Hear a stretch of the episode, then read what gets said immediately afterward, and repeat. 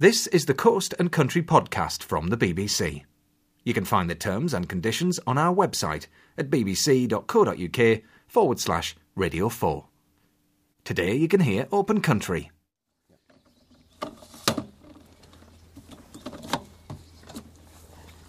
Testing, testing, one, two, three.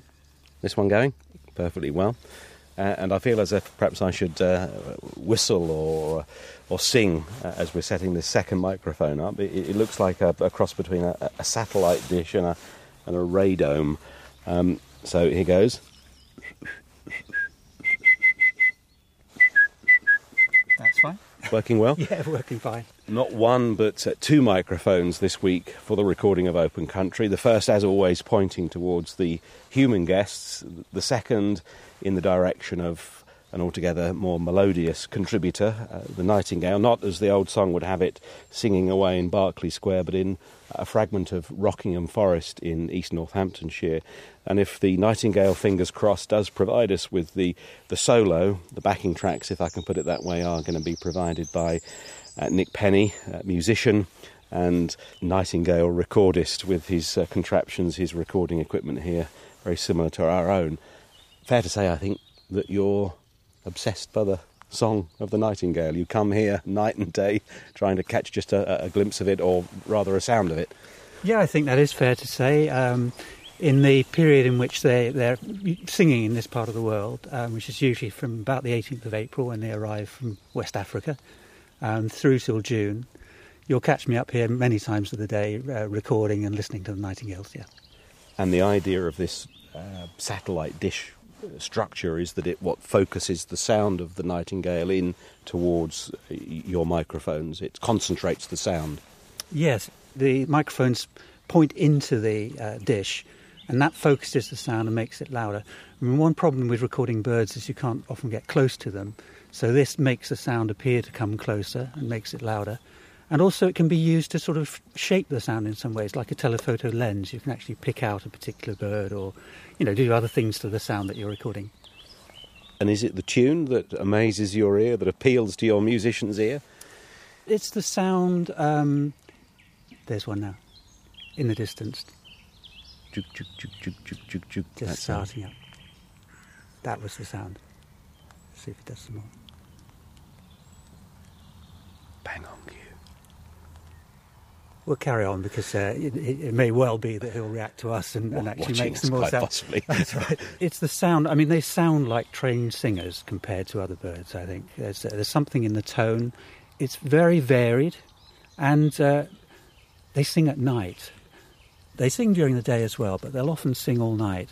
I, I, think the ones that sing all night are the ones that actually haven't paired up yet and they're singing for a mate. So there's quite an emotional sort of resonance to what they're doing. It brings a tear to um, your eye thinking uh, of it, doesn't it, really? Right. Looking uh, for a soulmate. It's very difficult to record in this country without having a lot of man made sounds going on in the background, aircraft and cars and so on. Nightingales sing when the rest of the world is at sleep. So, you know, you can actually come up and record them and just get the sound of the nightingale, and that can be really beautiful. You don't often see them in any case. They're not terribly confiding birds. You'll hear them, but you won't see them. It's unlikely that we'll see one today. Very unlikely that we'll see one. Now, occasionally, if you're watching them a lot, you might see one flitting across a ride or something at some point, but they almost never sing in the open. Uh, they're very much in the thickets. They're ground nesting birds, and they, they sing from the thickets. Where did all this start? A friend brought me up to actually listen to a nightingale. I hadn't heard one before. This was seven or eight years ago. I knew very little about birdsong, like most people. I could probably pick out a thrush or a blackbird, but not much else. And I was just absolutely captivated by the sound. And came up uh, the next week and did some recordings. And I went back to my studio and got my harp and started playing along. Just daydreaming, meandering, trying to react to what was going on and made a quick recording of that and played it to some friends who visited a couple of days later, and they were absolutely enchanted by it. And it just gave me the idea of, of trying to incorporate my music with, with the sound of the birds. And, and, forgive the inappropriate metaphor, but you were very definitely playing sort of second fiddle or harp, backing track to the to the, the nightingale. You don't think you could you, you could better that? Uh, absolutely not. No, I was trying to accompany the nightingales. I was trying to pick up on the atmosphere as I remembered it when I was recording, trying to home into the, the speed at which they were singing, but definitely not trying to imitate them or better them in any way.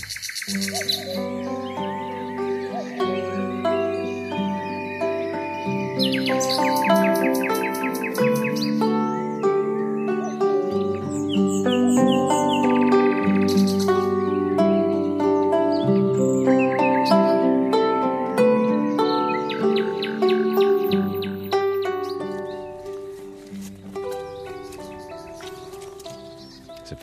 orchestra in this piece of woodland, isn't There's there? quite a lot of things going on actually. I don't just record nightingales. I love to get just a sound picture with a lot of different birds. Um, even when I'm recording nightingales, it's lovely to have things perhaps happening in the background. I remember one night I was up here about two or three in the morning, and there were tawny owls uh, hooting as well. And to start with, I thought, "Oh, shut up, shut up! You know, you're you're, you're disturbing, you know, my my recording." And then I thought, well, actually, this is a really interesting juxtaposition of the two sounds. Yeah. And, and actually, it's one of my favourite recordings. I always try and get one bird in a recording that is like the soloist. And then maybe a crow might fly over, or a pheasant, maybe, very percussive sound in the distance. So it gives a bit of depth to the recording. There's a nightingale again. And when you listen to those soundscapes later, do they suggest to you the the original landscape in which they were recorded? Does it transport you back? Very much so. If I'm putting the recordings together into a CD or something, I love to do that in January, February time. When they've gone. When, when there isn't any bird song at all and you really need it and you're feeling a bit down. Yeah. And, and it really does transport you back to, the- to the woods. And I, I suppose because my ears are so attuned, I can, I can usually tell what time of the spring it might have been recorded before the, the leaves come out, which changes the acoustic of the woods. And, you know, I can, I could probably, if you just played me at random one of my recordings, I could probably tell you where, in which particular wood and part of the wood I recorded it. All right, and if I blindfolded you, don't worry, I'm not about to, but if I did, do you think you could find your way from the various sounds of the wood to a specific position? I, I think there's a good chance of that. Yeah, I, I, I once lost a, a microphone cover um, up in the middle of the coat Yeah, a fluffy have 'em. cover to the and um, I didn't realise I'd dropped it until I got back to the car, and uh, I thought, well, I've got no chance visually of finding it because it was a wood with a lot of crisscrossing paths. So I just walked until I heard the sounds that I'd last heard when I was doing the final recording, Wow. and I looked around and it was about 20 feet away. Gosh, that's impressive. You mentioned just a moment ago about how in uh, winter uh, these recordings can lift the winter blues. Um, you've taken these recordings into places where um, people have been lifted in a kind of similar fashion. Yes, I, I um, do some playing and talking to um, elderly people in care homes sometimes, and I find they react tremendously well to the bird song. To two things: obviously, they can't get out like they used to. Um, it triggers a lot of memories, perhaps, of walking in the woods when they were younger, and also, interestingly enough, they can actually hear the recordings where perhaps they can no longer hear the, the birds. And without being too maudling about it, you've even been asked to play um, a Nightingale soundtrack to somebody who w- was on the way out, if I can put it that way. Yes, I didn't personally play it, but what happened was uh, a hospice um, actually rang me up and said that they had a, a patient who, who was really at death's door, had never heard a nightingale, and was asking to hear one. And the family were going frantic trying to find a recording, and they, they'd come across me, and uh, I managed to email them a couple of sound files of Yeah. nightingales. And they emailed back very quickly saying they'd made a disc and it was filling the wards with the sound. And thank Oh, you very much. I can't think of many better sounds to listen to on my deathbed. Perhaps the whisperings of family members in, in one's ear would, would, would better it, but uh, what a lovely way to go in some respects. Absolutely, and what a lovely way to use Yeah. the, the experiences I'm having up in the woods to be able to share them that way. Yeah.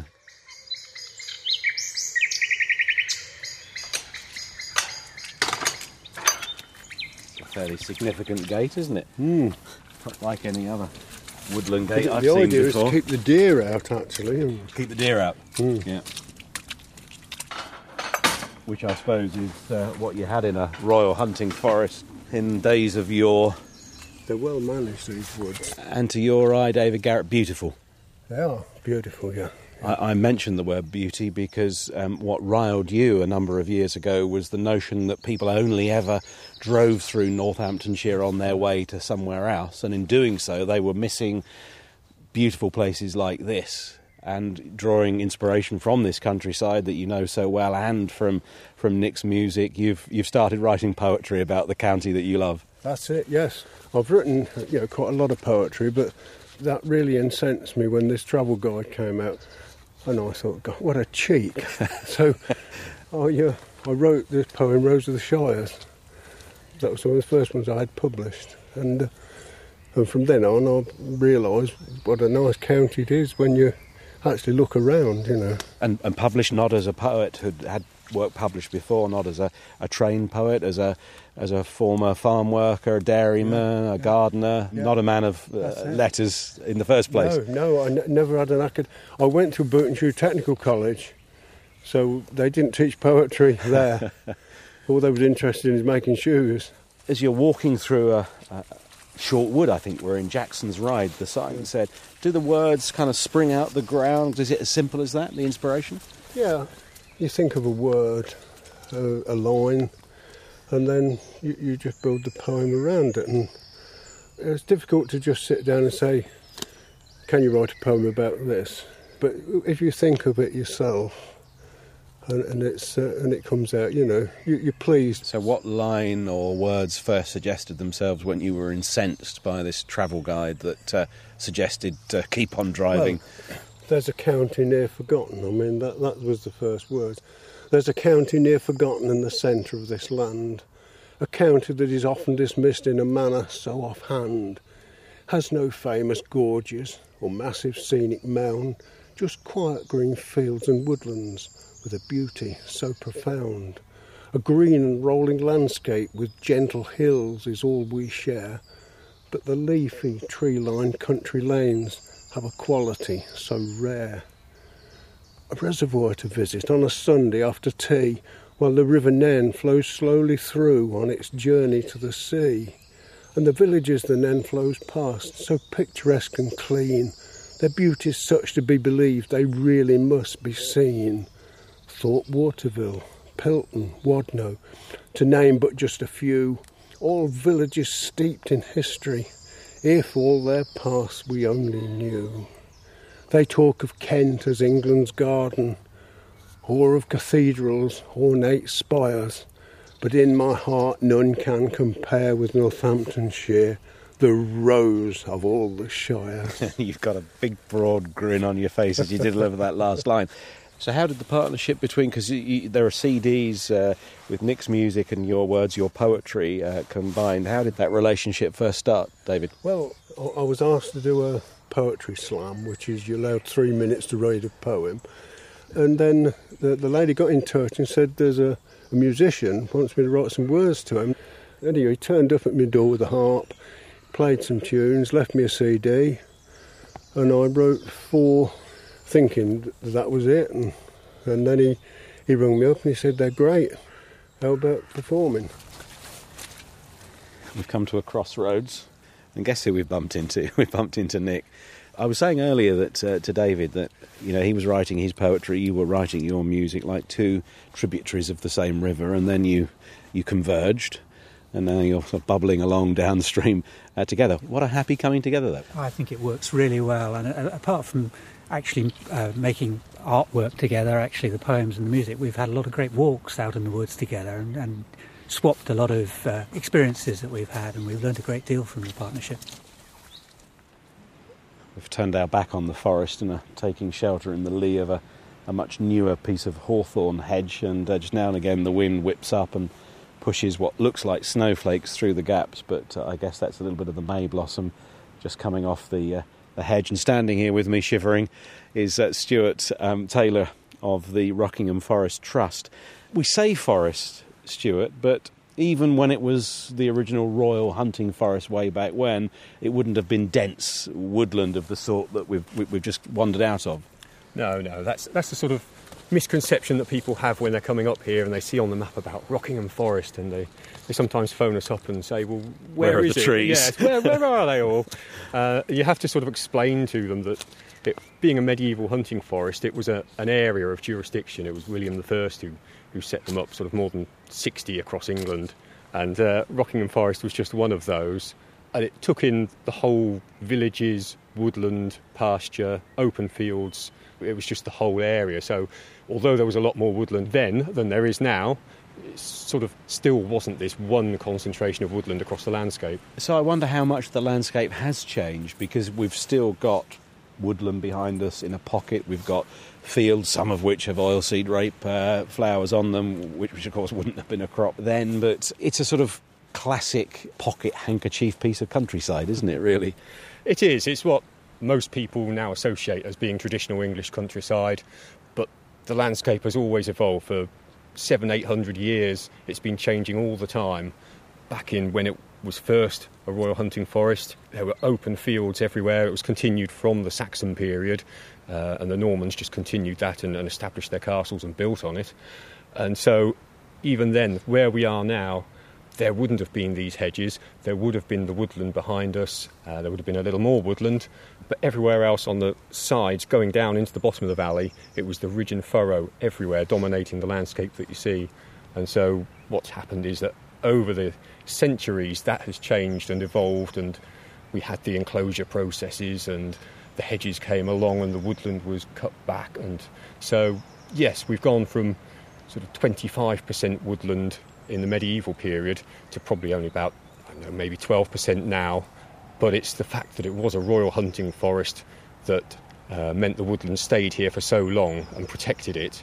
Otherwise, it would have disappeared altogether, sort of hundreds of years ago. And that protection means that although the woodland sections are getting smaller and the fields have got larger over the sort of same period, there is still evidence on the ground of that, um, for example, ridge and furrow farming system. There is indeed. And just, just over the other side of us from here, down in Southwick, on the edge of that, you can still see a lovely piece of ridge and furrow surviving uh, with the sheep grazing on it. And that has survived purely because it's only been used as pasture. Everywhere else that we're looking at now down towards Glapthorn, that has obviously gone over the years, been ploughed out and replaced with arable crops. What of this ridge and furrow system? It's just that. It's a kind of corrugated cardboard type of uh, landscape, but bigger ridges and bigger furrows than those left by modern uh, ploughs. Yes, they were, they were several metres across. Traditionally, the people in the villages would be allocated certain strips in different areas across the, the parish or the township so that nobody got all the best land or all the worst land. And so they, they moved across the parish or the township to go and look after their particular ridge. And there'd have been elements of pasture running down it that they used for sort of walking up and down and getting from one area to the next. And it was also a, a sort of a, a valuable place where they could bring cattle out and tether them to graze as well. So, yes, there was a whole swathe of crops growing, or a third of it was often left fallow for one year and then they rotated that system. So mainly it was these large ridges and furrows going across the landscape with strips down the middle of, of pasture where the wildlife and the flowers sort of uh, thrived really. Hidden in between the bottoms of the trees, I can see a really soft hue of purple because I know they're there. okay. And when we get Bluebells. closer, perhaps see- I'll see that see, they're there Yeah. as well. But before we get there, we've got to walk across an emerging crop, haven't we? And there's a, a nice straight line that someone's trodden there before us, just the other side of this stile. Yeah, I love that slip, that line that slips through into the woods. Each year it's a different form, a different shape, and as the colours change as well through the seasons, you get that softness around the edge of the walkway.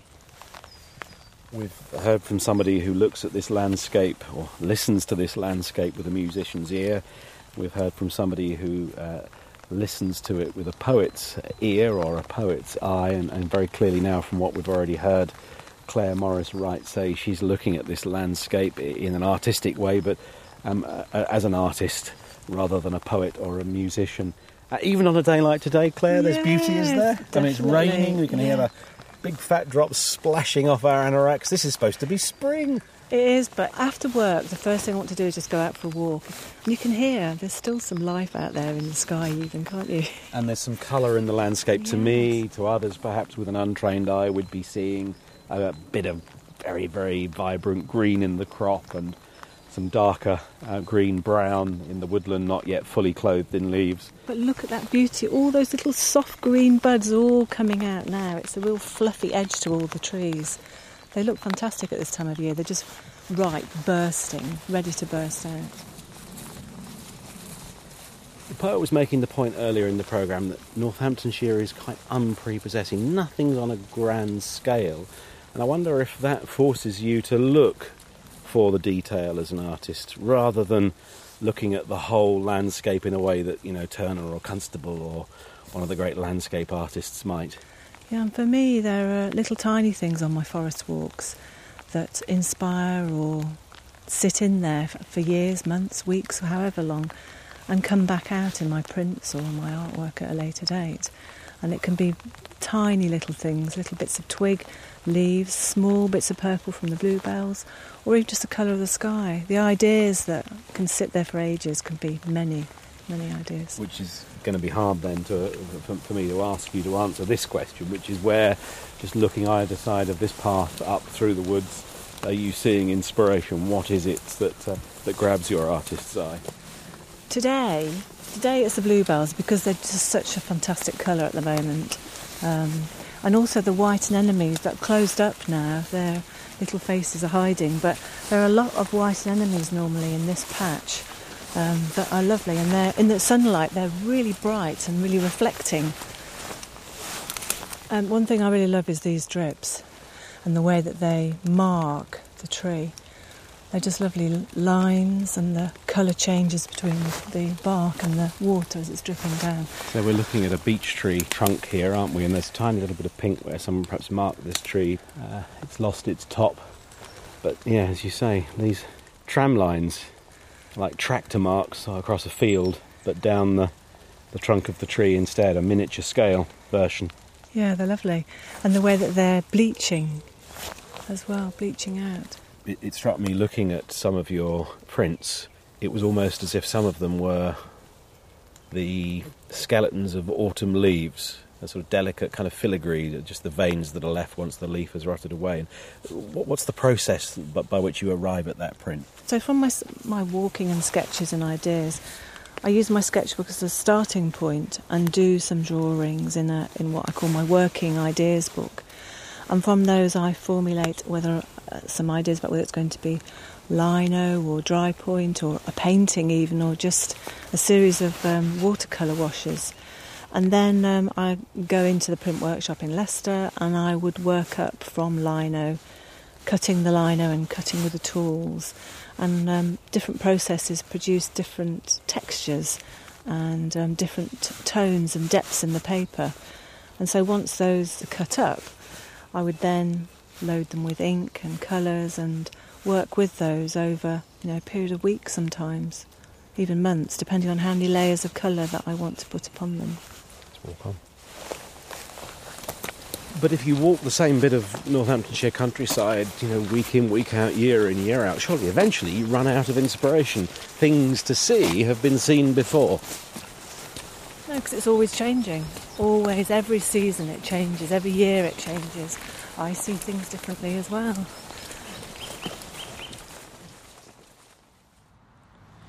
We've swapped the muddy paths of the Northamptonshire countryside and the bluebells for the more formal and manicured arrangement of the garden at a care home on the outskirts of Peterborough. And just looking through uh, a window on this imposing frontage, I can see Nick's harp and I can see a smiling crowd of residents here uh, listening to a combination of his bird song and his harp music.